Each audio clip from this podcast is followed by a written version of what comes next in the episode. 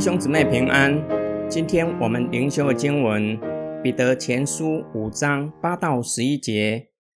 你们要谨守、警醒，你们的仇敌魔鬼好像吼叫的狮子，走来走去，寻找可以吞吃的人。你们要用坚强的信心抵挡他，因为知道你们在世上的弟兄也经历过同样的苦难，但满有恩典的神。就是在基督里招你们进入他永远荣耀的那一位，在你们受了短暂的苦难之后，必定亲自成全你们，兼顾你们，是力量给你们，建立你们。愿全能归给他，直到永永远远。阿门。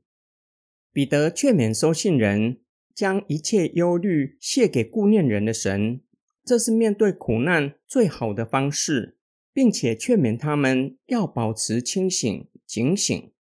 因为撒旦好像四处游行的狮子，寻找可以吞吃的人，也就是睡了、没有警醒祷告的。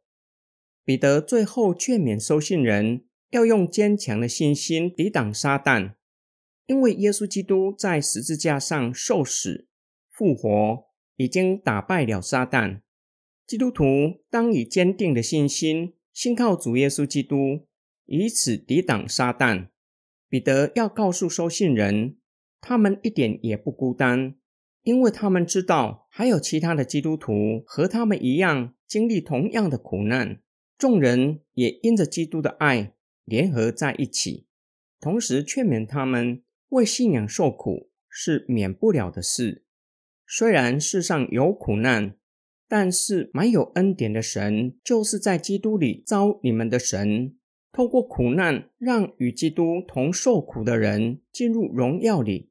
然而，苦难只是短暂的，他必定会将受扭曲的人性恢复到不受罪辖制的状态，让他们进入荣耀里，会兼顾他们的信心，让他们的信心建立在磐石上，永不动摇，是力量给他们。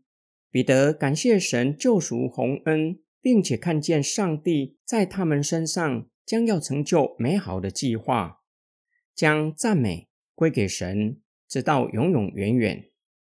今天经文的默想跟祷告，有一些人因为接受了理性主义、科学主义的教育，